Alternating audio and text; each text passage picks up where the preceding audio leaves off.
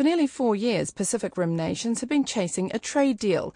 This Radio New Zealand Insight considers the negotiations with just weeks to achieve some sort of Trans Pacific Partnership Agreement.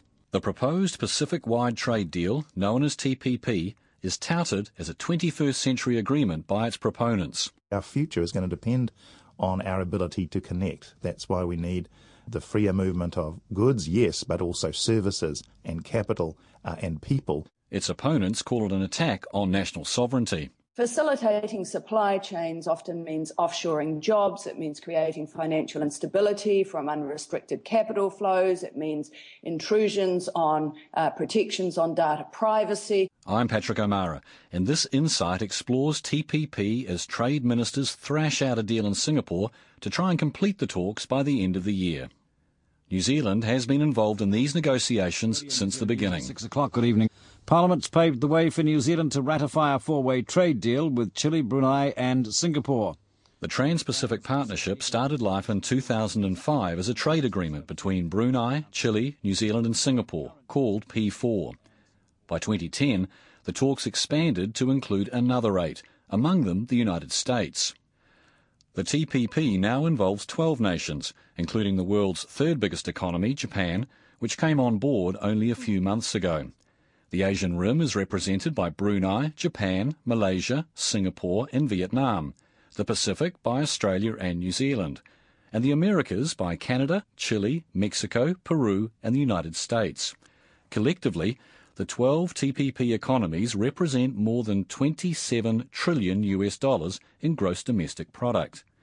The president of the Peruvian chapter of the Chilean Peruvian Business Council, Juan Raffo, believes the proposed regional free trade area is a compelling goal. It involves a market of 780 million people, almost 40% of global GDP, 26% of global trade. And other pro business groups view the planned deal as a replacement for failed wider agreements.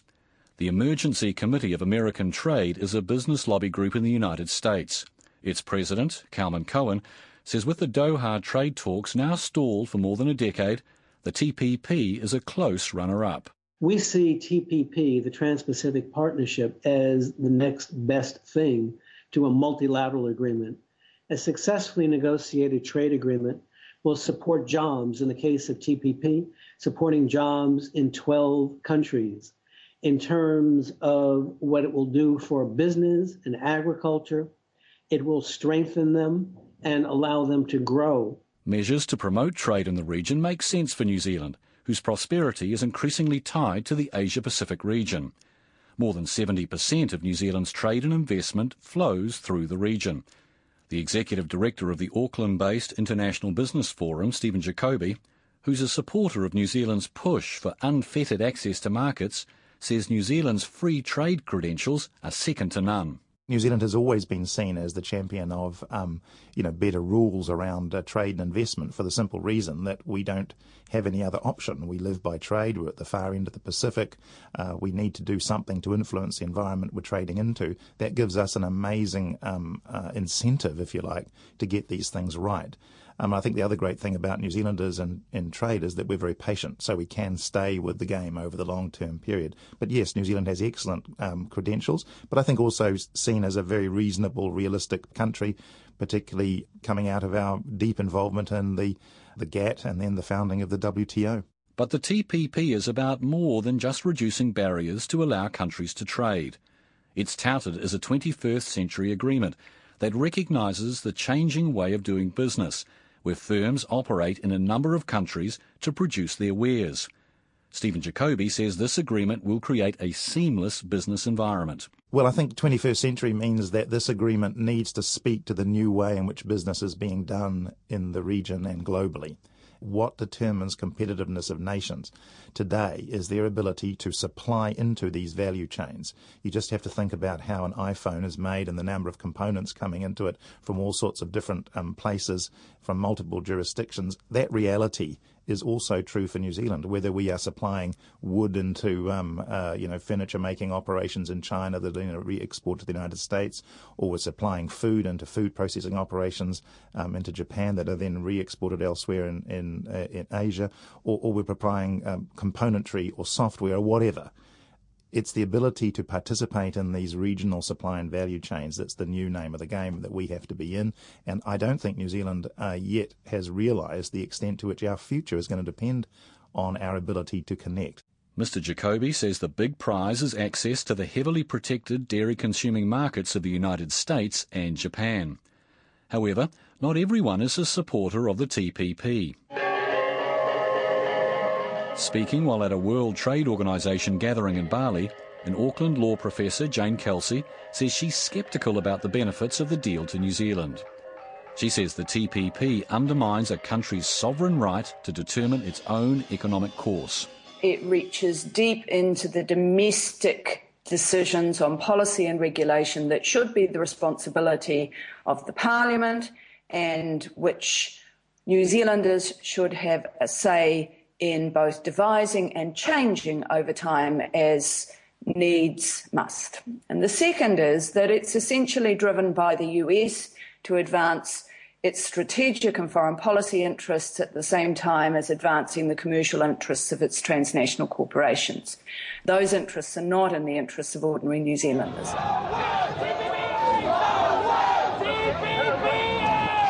Another who has doubts is the economist at the Council of Trade Unions, Bill Rosenberg, who thinks workers and consumers could lose heavily. When you look at the lineup of people in New Zealand who are concerned about it, it's growing, and it has, comes from some quite surprising quarters such as Consumer New Zealand, Foundation of the Blind, Trade Me, Internet New Zealand, a whole range of, of organisations who are, in that case, concerned largely about the use of uh, copyright and patents to restrain their ability to either for new companies to develop and be innovative in New Zealand, or in the case of consumer and, and Foundation of the Blind, the ability for consumers to get the goods they need or the the special equipment and, and books that people with sight problems need. The technology writer at Consumer New Zealand, Hadyn Green, says those fears became real last month when leaked documents exposed deep rifts between America and other countries about the need for tougher copyright, patent, and drug protection rules. He says the leaked documents show the United States proposals would abolish parallel importing, which would push up the price of some goods.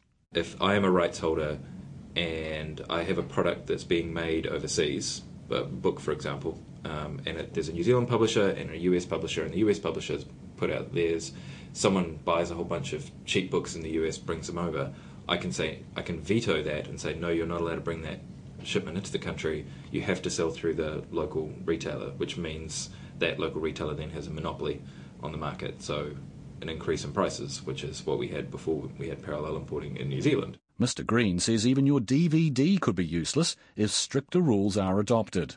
Right now, New Zealand has multi zone DVD players and so you know you get a, a Zone Two DVD, and you go, well, I can't watch that because I'm in New Zealand. Under New Zealand law, you're allowed to get around that if you have legally purchased the disc and it's not a pirated copy. You just bought it in another country, and the only restriction is because you don't live in that country, you're allowed to get around it. The government has assured the public that the future of the drug buying agency Pharmac is non negotiable. But even if Pharmac continues, Jane Kelsey says there are many ways the agency could be rendered toothless. The intention is to neuter Pharmac uh, through two directions. Uh, one is through the intellectual property rules and the WikiLeaks um, uh, exposure of the draft text gave people some taste of what was in there. Indeed, since then, the US has come up with more proposals that would leave New Zealand the worst off of any of the Trans Pacific Partnership Agreement countries uh, through those changes to patent rules. And the second is through a quaintly worded annex called Transparency in Healthcare Technologies, which would give the drug companies more leverage over the processes and decision making of Pharmac. So Pharmac won't disappear, it's just its effectiveness will be seriously undermined. Even the promised large dairy gains could prove illusory. While awaiting a flight, The professor of farm management and agribusiness at Lincoln University, Keith Woodford, told me China's insatiable appetite for New Zealand's dairy and meat products has meant the previous eagerness to get access to the US has dimmed. The gains from dairy from the TPP are actually quite small. We need to include dairy in the TPP because it would be a really bad look if we didn't. But uh, the reality with uh, the United States is that they're now exporting 18% of their milk. They're actually the world's second biggest dairy exporter. And of course, they're putting these products onto the international market at international prices. So they're cost competitive. So the idea that uh, we're going to put a lot of dairy products into the United States uh, is nonsense. That, that was a powerful argument and it looked to be valid five years ago. But uh, the American dairy industry has moved on, and no, that's not a big market for us in the future. Professor Woodford says the government should be careful when the political bargaining starts. It's uh, sort of a bit ironic that, yes, a lot of our dairy future is tied up with TPP countries, but it's not necessarily tied up with the TPP agreement. And that we already have um, a free trade agreement with the ASEAN countries, who will also be part of the TPP. So, how is TPP viewed by those in other countries involved in the talks? I want to thank all my fellow leaders uh, for their partnership and their commitment uh, to making the TPP a reality. Uh, in the US, President Barack Obama has put the TPP at the centre of his administration's trade policy, and the White House has been a key driver of contentious issues like stricter copyright and patent protections. The American trade lobbyist Dr. Calman Cohen is unapologetic about that. IP is extremely important for the United States. Much of our economy is based on innovation, and the innovators would like to have that innovation protected. Dr. Cohen says greater protection of intellectual property also benefits New Zealand firms. One of the areas that's extremely important for New Zealand is having more access to markets of the other 11 countries for your dairy products. Similarly, increasingly in New Zealand, you are world beating innovators, whether it comes to the entertainment field. I mean, everyone uh, is in love with the Hobbit movies. You want your creativity to be protected. Peru, a fertile field for your investments. Supporters of the planned partnership, like Peru's Juan Raffo, says free trade has been a clear winner for his country, with exports growing on average 20% a year in the last decade. And in Peru, more or less, public opinion is more than two thirds in favor of TPP and in favor of engaging actively in the FTAs with the rest of the world and, of course, more specifically with the APEC region. Peru and America signed a bilateral free trade agreement, or FTA, in 2006, which took effect in 2009. That agreement includes tougher copyright and patent rules. While Peru does not have a body like Pharmac that negotiates to get the best deal on drugs, Mr. Raffo says fears that medicine prices would go up did not happen. We know regulations on patents will not affect public health or increase the cost of medicine, as argued by several economies. On the contrary, greater competition introduced through tariff reduction makes medicines cheaper and more accessible to consumers.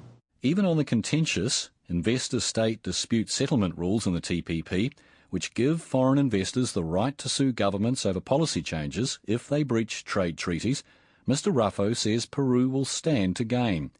While New Zealand's investment rules are considered robust by international standards, Mr. Raffo says that's not the case in his country.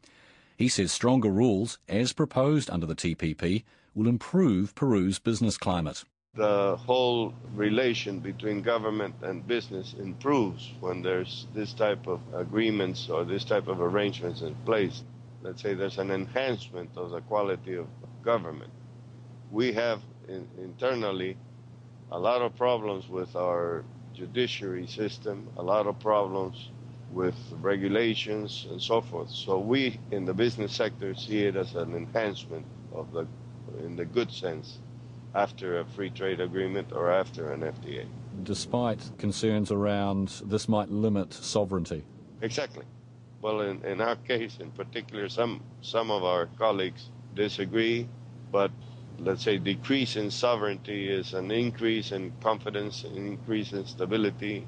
But, just as in New Zealand, there are critics of the TPP in other countries who argue such deals are not all they're cracked up to be. I'm honored to welcome you all to the White House this morning as I sign the legislation implementing the historic free trade agreement between Australia and the United States. Australian born Jeremy Malcolm lives in Kuala Lumpur and works for Consumers International. He says Australia's free trade agreement with the US, which came into effect in 2005 and covers many of the areas outlined in the TPP, shows the limitations of these deals. When Australia entered into its free trade agreement with the US uh, some years ago, that was exactly why we agreed to the tough IP provisions. We increased our copyright term from 50 to 70 years, even though a parliamentary inquiry had found that it wouldn't actually be in our economic benefit to do so. So we did it anyway because we thought we would get additional market access. And um, in the end, the additional market access that we got was pretty limited. Um, we still don't have access for our sugar producers, and the US is, is still holding that back even in the TPP. So one has to wonder is the additional market access that we're going to get worth giving up our sovereignty over these other issues? Opponents argue corporations, not workers or consumers, will be the winners. TPP está siendo negociado a puertas cerradas. TPP could mean more corporate influence over my government's economic policy. TPP could mean that I feel less secure. Zenroren is a trade union federation in Japan. One of its directors, Kaisuke Fusei, says the planned partnership benefits just the top 1% of society. I don't think this is a trade agreement. This is not a trade agreement. I think this is a kind of intervention from the United States and the multinational. It's not a good thing. So, because, um, uh, for example, like Toyota or maybe Nissan, these uh, Japanese huge manufacturing company will make a profit by TPP, but it's it is not the case for Japanese people to be benefited from these companies. Under the current type of globalization, only few companies, uh, global companies, will win, but the others are should be losers. Those thoughts are echoed by most TPP opponents. Burcu Kilic is an intellectual property lawyer with Public Citizen, a non-profit consumer rights advocacy group based in Washington. She says the limited information that seeped out of the TPP talks has provoked a lot of reaction against it in the US. But Ms. Kilic says these groups, many small and focused on just one issue, cannot compete against the might of the corporates. You can't see any consumer groups here on that list, you know, advising the United States trade representative. So it's all about corporation. It's not about the consumers, or it's not about the workers, or it's not about the, the local industry. It's all about big multinational corporations. The intellectual property chapter exposed by WikiLeaks last month showed how divisive these talks have been, even among the countries involved. Consumer International's Jeremy Malcolm says in an agreement demanding fewer barriers and looser rules to promote trade, intellectual property stands out as an area demanding greater regulation. The pirates are out to get you. Piracy costs jobs. Whereas everything else is about liberalising market access and having uh, lower tariffs, lower barriers, the IP chapter is actually about the opposite. It's actually about raising barriers. So it's anti trade. Um, and, and so it is a really odd fit, but uh, I think that ship has unfortunately sailed. We have to deal with it as best we can. So what we should be doing is to just try and make sure that the IP chapter is as flexible for uh, countries as it possibly can be. So, for example, um, one of the positions that New Zealand and other countries are asking for in regards to the copyright term is just to say that countries can choose whatever copyright term is consistent with their other international obligations. Many opposition groups are now working together internationally to raise public awareness of the potential implications of the TPP. Burcu Kilic at Public Citizen says the public is in the dark because of the lack of access to both the text being negotiated and the various positions being held by each country. TPP is not a new thing. We've been dealing with TPP almost three years now. And we were trying to raise awareness and tell people what's in the TPP with our limited knowledge. But now, after the WikiLeaks, people can see what is in the TPP and everyone is concerned. So people should know what the, the, these negotiators are negotiating there on behalf of them. Consumer New Zealand's Hadyn Green says the refusal of the government to acknowledge and discuss the implications of what tougher intellectual property rules may mean for New Zealanders has fostered what he calls an alarming level of ignorance and disinterest. Last December, there was a TPP negotiating round in Auckland, and I went up for that. And uh, in the cab from the airport, the Herald that, that week had been running a lot of editorials because it was a big deal, you know, this big international trade deal being negotiated at Sky City. And so I was in the cab on the way into town, and I said to the taxi driver, Have you heard about this TPP thing? You know, international trade agreement, you know, could get rid of parallel importing and stuff. And the taxi driver was like, Nope, have never heard of it. And I thought, wow, if, if this is exactly the type of thing that taxi drivers normally love, you know, bloody government doing this sort of thing to us again, and he hadn't heard of it. Mr. Green says people suddenly switch on if you talk about ending parallel importing, no more multi zone DVD players, or higher drug prices. Consumer New Zealand, we're trying to educate all of our members about it. We're, we're writing up um, a fair amount of stuff about it. The the problem being that you know people hear trade talks and then they just they blank because it's not exactly an exciting thing if you say to them the government wants to get rid of your DVD player or the government wants to increase me- uh, the price of medicine, those sorts of things, the the public gets more involved when you when you say things like that. When it's just this trade deal could involve blah blah blah, it gets bogged down, so people just turn off. But American trade lobbyist Dr. Calman Cohen says secrecy is essential in trade deals. Otherwise, they'd never get done. Let's say you wanted to sell your home and you wanted to get the best price for your home you could tell a number of uh, folks who came to see your house what my bottom offer would be, my lowest offer that I would accept. And you might undermine yourself because you could get something that was far better in terms of the price for your house. Countries are not unlike individuals like you or me. They don't want to put out their best offer too early. And so what you're going to see is a lot of negotiation going on, but it's a give and take process. And a lot of that requires that it not be become fully public because once it becomes fully public, it almost becomes impossible to negotiate. Stephen Jacobi says recent leaks on the intellectual property talks should reassure the public that New Zealand's negotiators have defended New Zealand's interests against American demands. The point of this exercise is to find the points of consensus, to find the best way forward, to find where our interests align. It won't mean that one country, even the United States, can dominate this um, negotiation, as we see in that chapter that was leaked, which was one snapshot of one time in this negotiation as we see from that chapter, the United States isn't calling the shots on this negotiation. So I think this should give us um, greater confidence that um, our officials are trying to find um, a way through uh, on all this very complicated matter. Mr. Jacobi says people will get their chance to find out how the TPP will affect them once the negotiations are complete, though critics argue it'll be too late by then. Trade ministers are in Singapore to try to reach an agreement before the end of the year, a self-imposed deadline. Peru's Juan Raffo will be disappointed if nothing major is announced in the coming week. We have to be optimistic, we have to be straightforward, but all in all, we have to persevere. If this gets derailed or delayed, we have to continue our push. And I think it's, uh, it's the only hope because, as you see, the WTO is really back to, you know, scratch. There's nothing there. And we have to advance for the benefit of all our countries and all our populations. Our trade lobbyist, Dr. Calman Cohen, says the TPP benefits are too large to forego easily. Expanding trade and thereby economic growth and support for jobs in the 12 countries at the negotiating table. That's a tremendous achievement. And if for consumers, it brings choice in products and services that are available to them. If for consumers, it means they will have more competitive pricing, I think it will be judged a great success. Dr. Cohen doesn't expect the deal to be properly wrapped up until early next year. The New Zealand Free Trade advocate, Stephen Jacobi, says he hopes trade ministers will concentrate on ensuring a comprehensive quality agreement rather than meeting a fast approaching and artificial deadline. Nothing's over till it's over, so um, we're not at the last point yet.